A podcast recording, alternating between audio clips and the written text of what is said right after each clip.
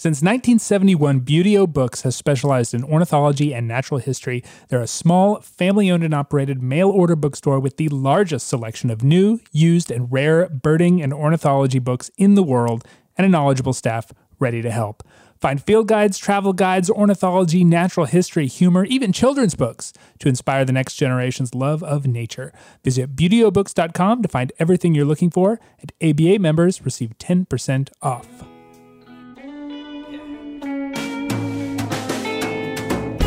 Hello and welcome to the American Birding Podcast from the American Birding Association. I'm Nate Swick. It's time once again for the champions of the Flyway, the big day competition for bird conservation in southern Israel. You might remember a few years back when I drove for an American Young Birders team. We got a podcast out of it. One of my favorites that we've ever done, actually. Well, after a year of pandemic that made the event impossible, it came back last year, a little bit smaller, and hopefully at scale once again this year it is a it is a great competition.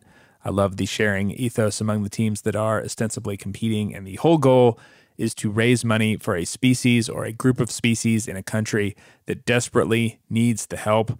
There are a lot of stresses on migratory birds in the region, and Champions has a great track record for getting money to those critical places for those people to use as they see fit.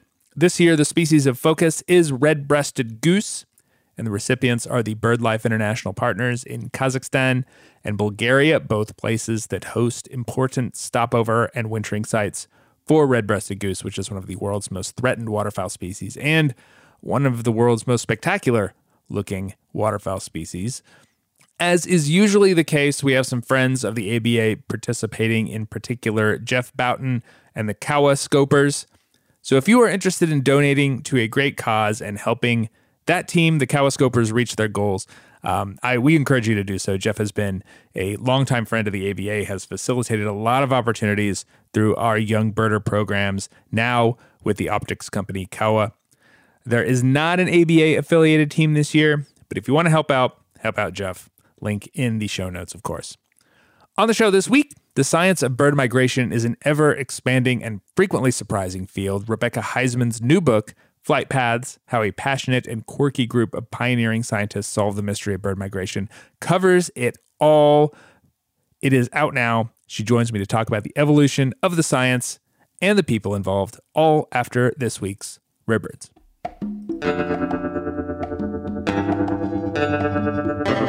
This is your Rare Bird Focus for the middle of March 2023. I usually keep this section limited to birds seen in the relatively recent past, but sometimes something comes up that's so mind blowing that it needs mention here. This week saw the news that a Siberian ruby throat, an East Asian migrant passerine, was photographed on a trail cam in Santa Clara, California. The trail cam operators only check the photos every six to eight weeks. So by the time this photo was uploaded to iNaturalist, it had been some time since it was photographed. No actual person saw this bird, but it's still a California first record, and in fact, a first for the lower 48.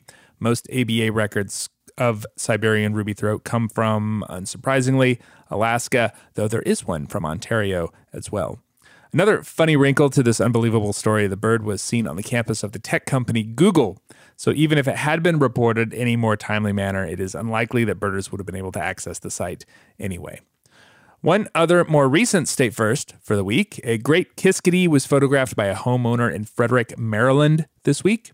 This species is widespread in the tropical Americas and is irregular in the ABA area in the southern cone of Texas and up the western Gulf of Mexico. It does have a pretty significant pattern of vagrancy, however, and has shown up in the past in Ontario, Indiana, Illinois, South Carolina, and even South Dakota. Unfortunately, this bird has not been refound following the initial discovery. And one more, not a first, but a, an exciting find nonetheless. A young Ross's gull was seen this past weekend on Lake Michigan near Chicago, Illinois, flying into Indiana waters as well. It was refound a couple of days later at a park right on the border of Illinois and Indiana, offering hope that it might stick around for a bit. Any records of this high Arctic species in the lower 48 and even southern Canada are always very exciting. Those are the highlights of the week, but for the full list, check out the ABA Rare Bird Alert on Fridays at aba.org slash RBA. You can also follow along with all the rare bird news in our ABA Rare Bird Alert group on Facebook and in ABA community.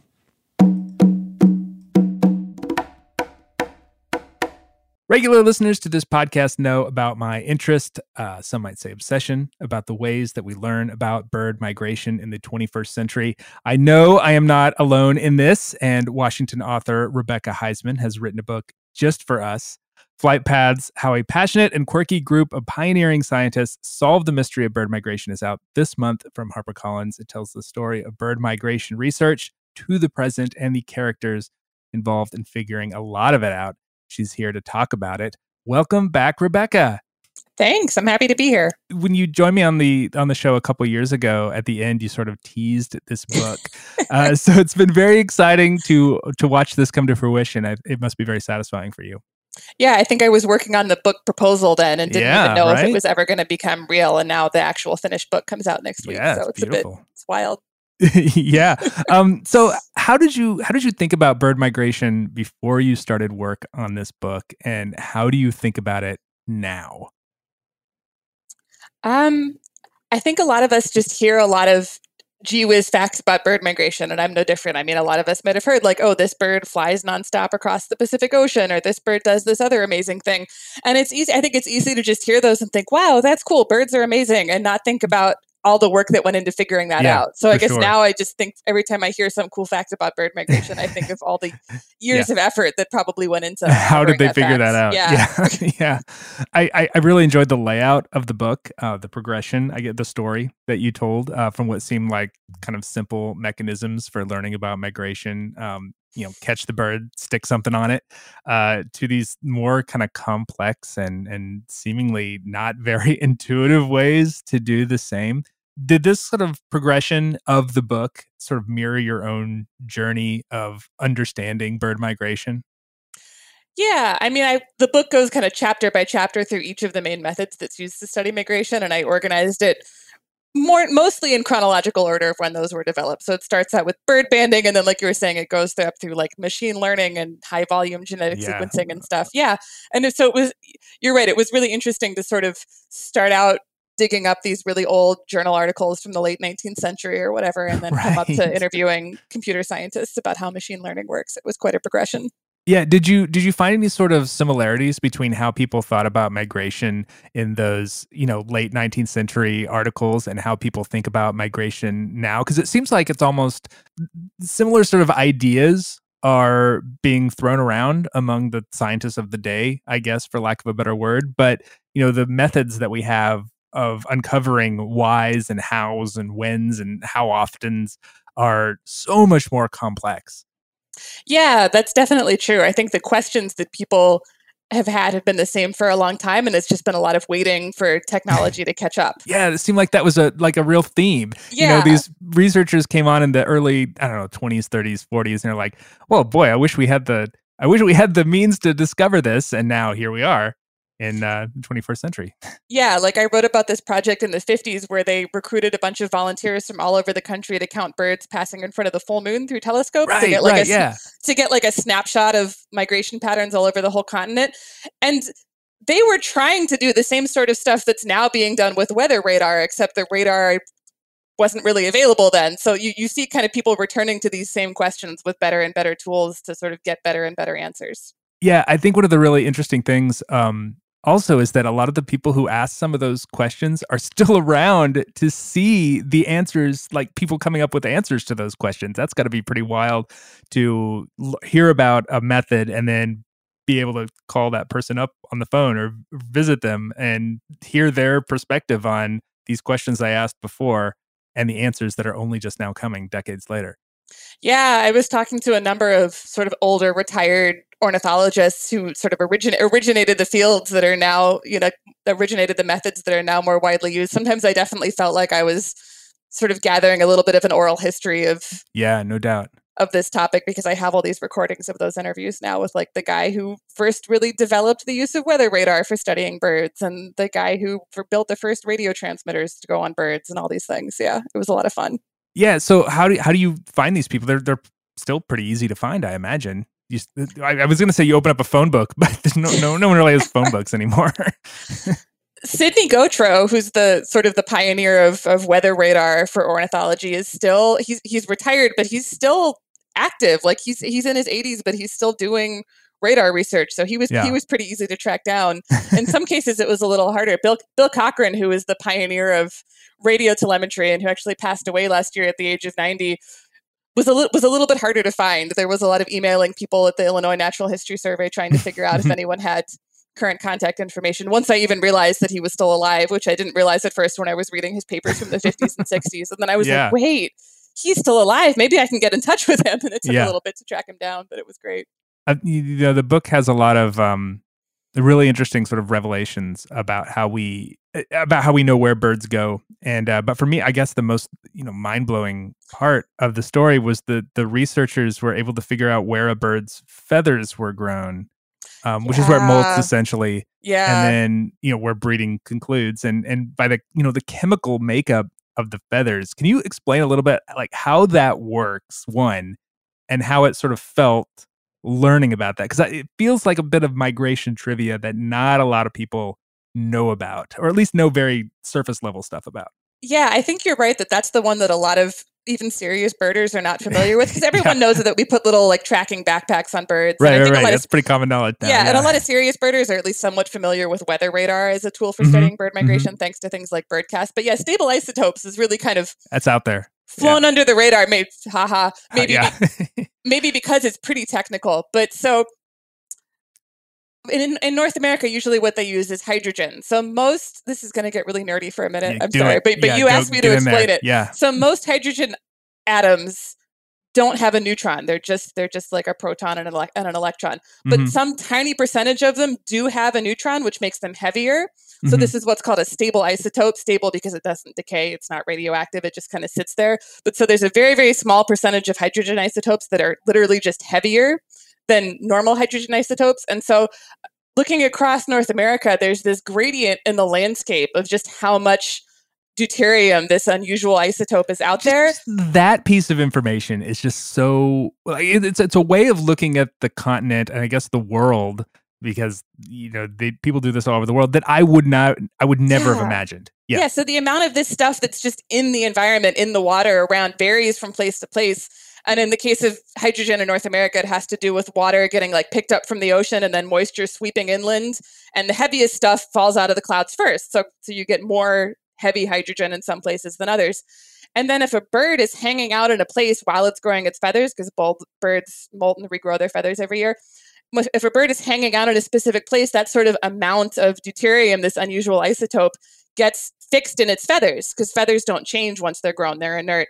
And so then, even after the bird takes off and flies to another place, you can pluck that feather and run it through a bunch of machines to see how much deuterium is in that feather and use that to get at least a like, general idea of where it was when it grew that feather. So, this is one technique that people use to study the movement of birds and kind of where they came from in the landscape. Yeah. Yeah. Yeah, so so how did it feel knowing like figuring this out or or explaining this or talking to people about it because like one of the things that I find most fascinating about the the book and we can go into this uh, a little bit more on a, at a slightly different angle in in a in a second but like we think of bird research being done by ornithologists Mhm. primarily Yeah. but this bird research is being done by physicists by geologists Yeah. by all, any number of people who you wouldn't necessarily connect with birds, but they're still doing this work that has a bird angle yeah. that teaches us this in really insightful stuff about where birds are going and why. Yeah, I talked to so many like computer scientists and engineers for this book. It was it was really wild. But yeah, the guy who figured out this whole stable isotope thing with bird feathers for studying migration, his name is Keith Hobson. He's Canadian. And yeah, his undergraduate degree was in physics. And then um, now, now he's mostly known for his ornithology work, but he was originally trained as a physicist because that's who learns about isotopes and neutrons and stuff. Yeah, right. Physi- physicists and chemists. Yeah.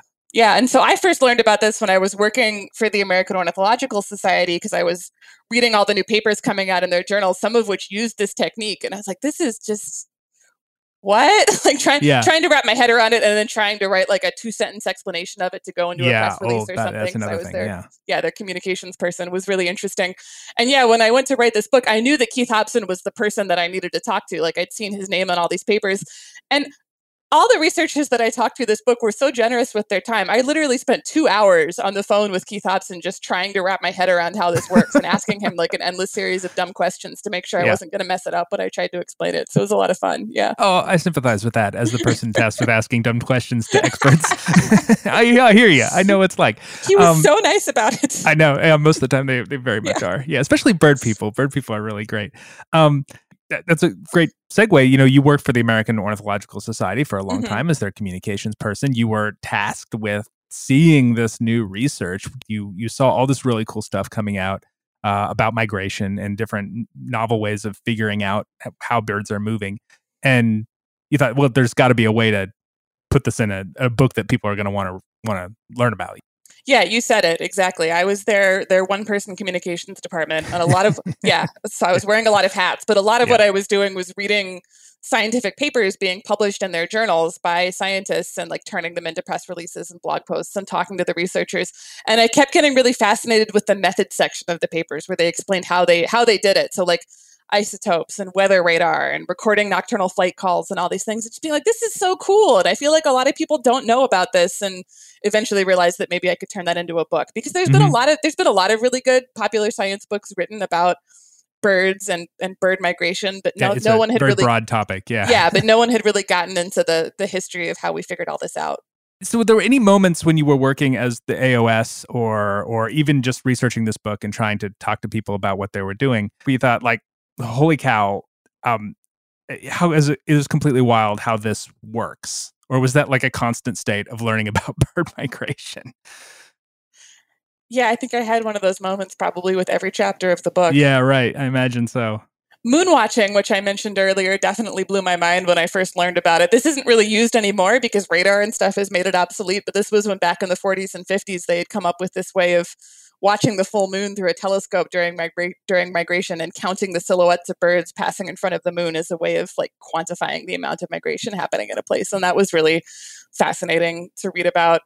And then when i got to the chapter on the bird genoscape project which is this project using like high volume genetic sequencing to kind of map genetic variation within the bird species to kind of similar to isotopes. Then you can pluck a feather and sequence the genes and figure out where the bird might have come from. That's uh, also really yeah. I was so I was I was figuring out what all I was kind of outlining that chapter and figuring out what all I was going to have to write about. And it's like okay, so this chapter has to cover the last ice age and the human genome project like i have yeah. like there's a there's a lot of ground to cover here yeah i could you know focus in on any one of these chapters and yeah. talk about any of these cool things they're doing the the human genome project and and the fact that you know that laid the groundwork for effectively doing these genome projects on any number of cool organisms and finding out all these sort of hidden things about where they're going. I mean, it's not just birds. I mean, birds yeah. are the topic of this book, and the birds are what we're interested in. Presumably, the listeners are interested in as well. But you could do this for anything. Like it's so simple and relatively easy to synthesize or or to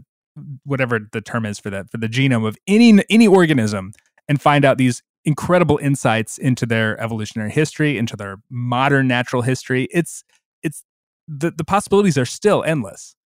Yeah, and it's because of the Human Genome Project, which funneled all of this funding into coming up with easier, better, faster ways to sequence large volumes of, of DNA. First, so that we could learn about people, but now people who study wildlife have borrowed these same techniques to figure out what's going on with bird DNA and all sorts of other animals. Yeah.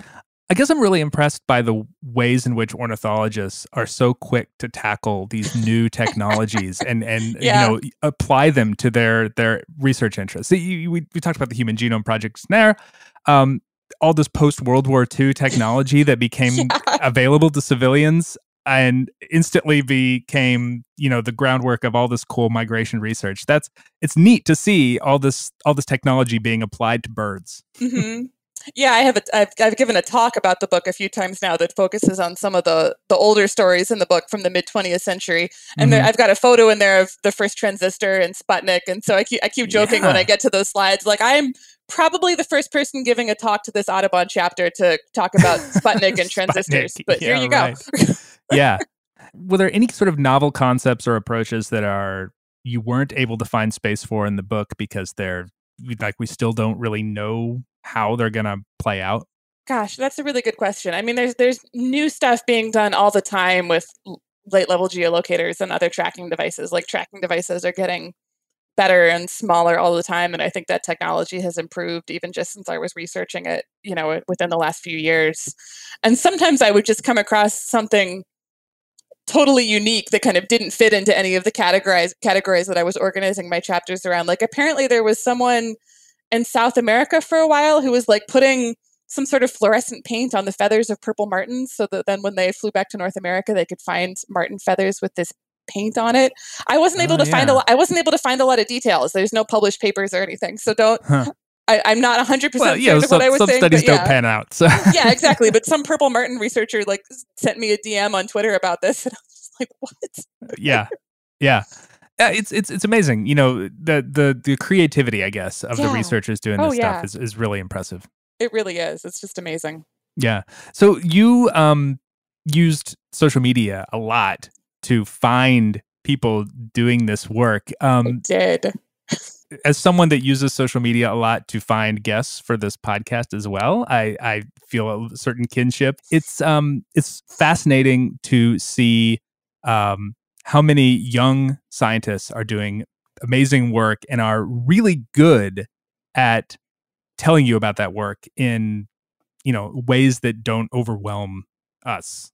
Did you find that to be the case? Did you were you thankful for that perhaps? Yeah, I have to say that my my engagement with Twitter has I, I have dialed back quite a bit because anyone who uses Twitter knows there's yeah. there's been a lot of turmoil with that. But when I was writing the book, I regularly found sources for everything just by posting to Twitter like I want to yeah. talk to someone who's an expert in X and I would get all sorts of replies. I literally like I wanted I knew that I wanted to go and join scientists in the field who were using these techniques to see them in action. So I literally just posted a tweet like who is doing field work using any technique from this list in the next year and a half. And that is most of how, most of how i found the scientists yeah. who i ended up like flying across the country to hang out with in the field.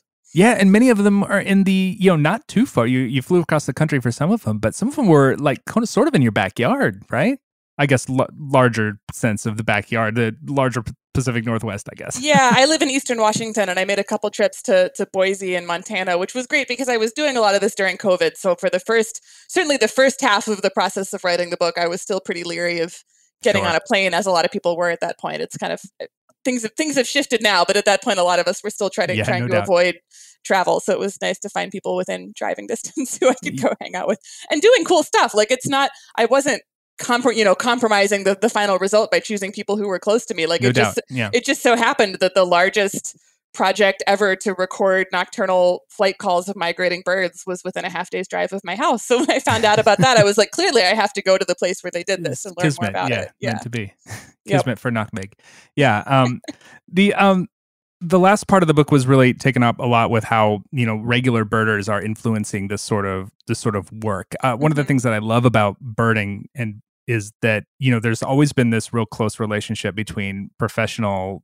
academic ornithologists and regular birders and it goes both ways too you know not only are regular birders doing a lot of the work that uh, turns into this really groundbreaking science but also you know all of this work that scientists are doing ends up being of interest even if it's just trivial interest to regular birders yeah. do you find that a lot you know a lot of researchers and the people doing this sort of cutting edge stuff are very aware of that you know connection. I mean, a lot of times they're hobby birders in addition to being researchers. A lot of times they work with a lot of volunteers.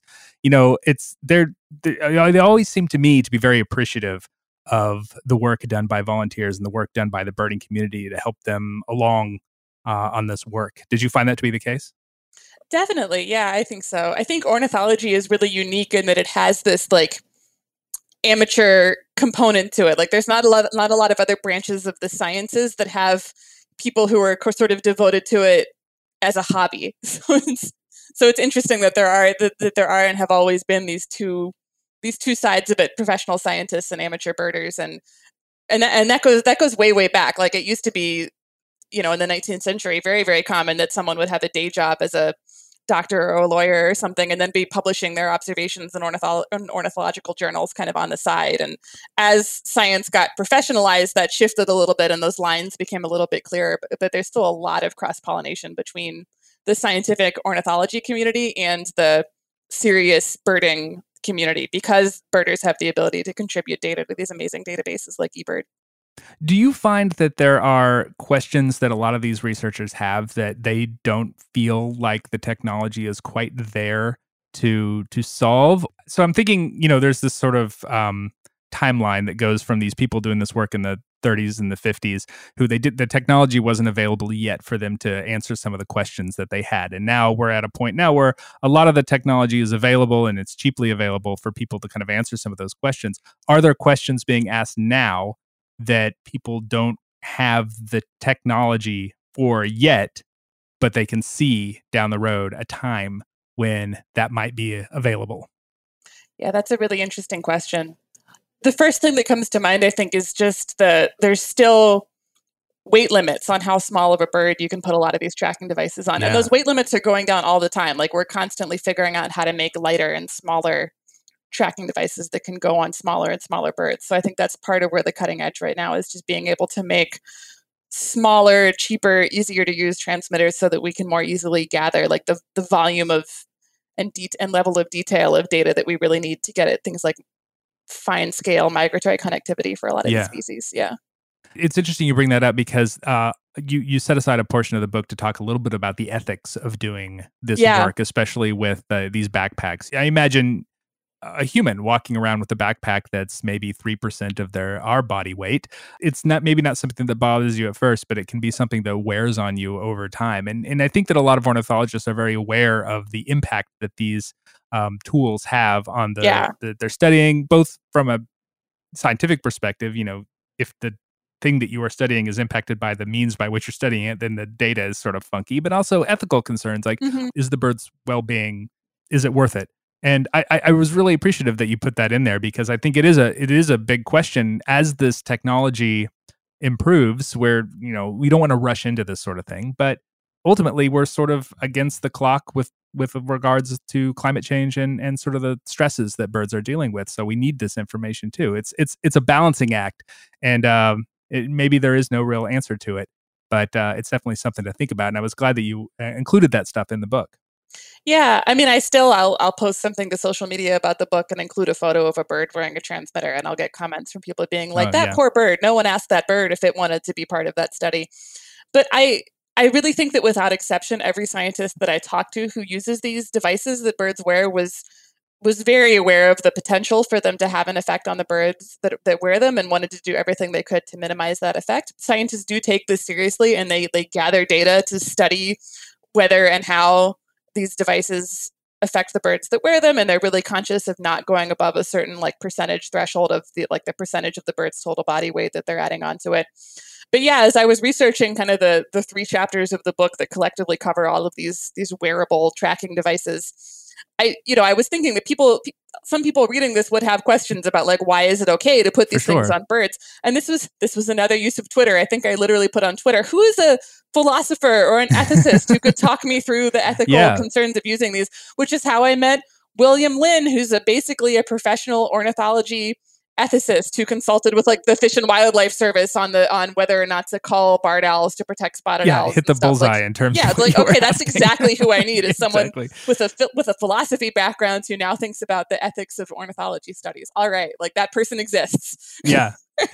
Yeah, and I, I mean, I do think that the the conclusion that we came to, that a lot of researchers come to, that you know, it is important for the whole of the species, for the whole of the ecosystem that you're trying to do something about. It the needs of the many outweigh the needs of the few or the one. Um, uh, we've heard that a lot in in con- in a lot of different contexts in the last couple of years. Um, I happen I happen to agree with it, and uh, you know, both intuitively and if I think about it for any long period of time. And it's it's good to know that researchers are thinking that too. And I I, I guess I ju- I'm just happy to know that they're considering it. There's certain best practices that everyone sorts to sorts to abide has to abide by or, or chooses to abide by, I should say.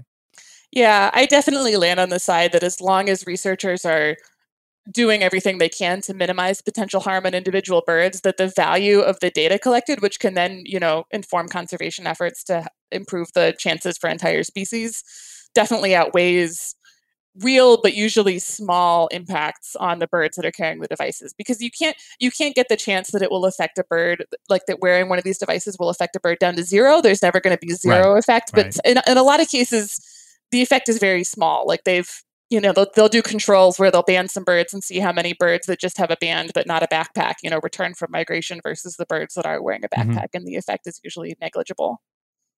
And if they if they find that it's not negligible, then they back right off and don't use those, that device on that bird anymore. Like they're always Exactly. trying to kind of adjust and figure out Yeah. where the how they can collect the best data with the least effect on the birds they're studying. For sure. You you mentioned that you've given some talks about this about this topic about this book uh, to local Audubon chapters. What has been the response to regular hobby birders uh, to some of the information that you've presented here?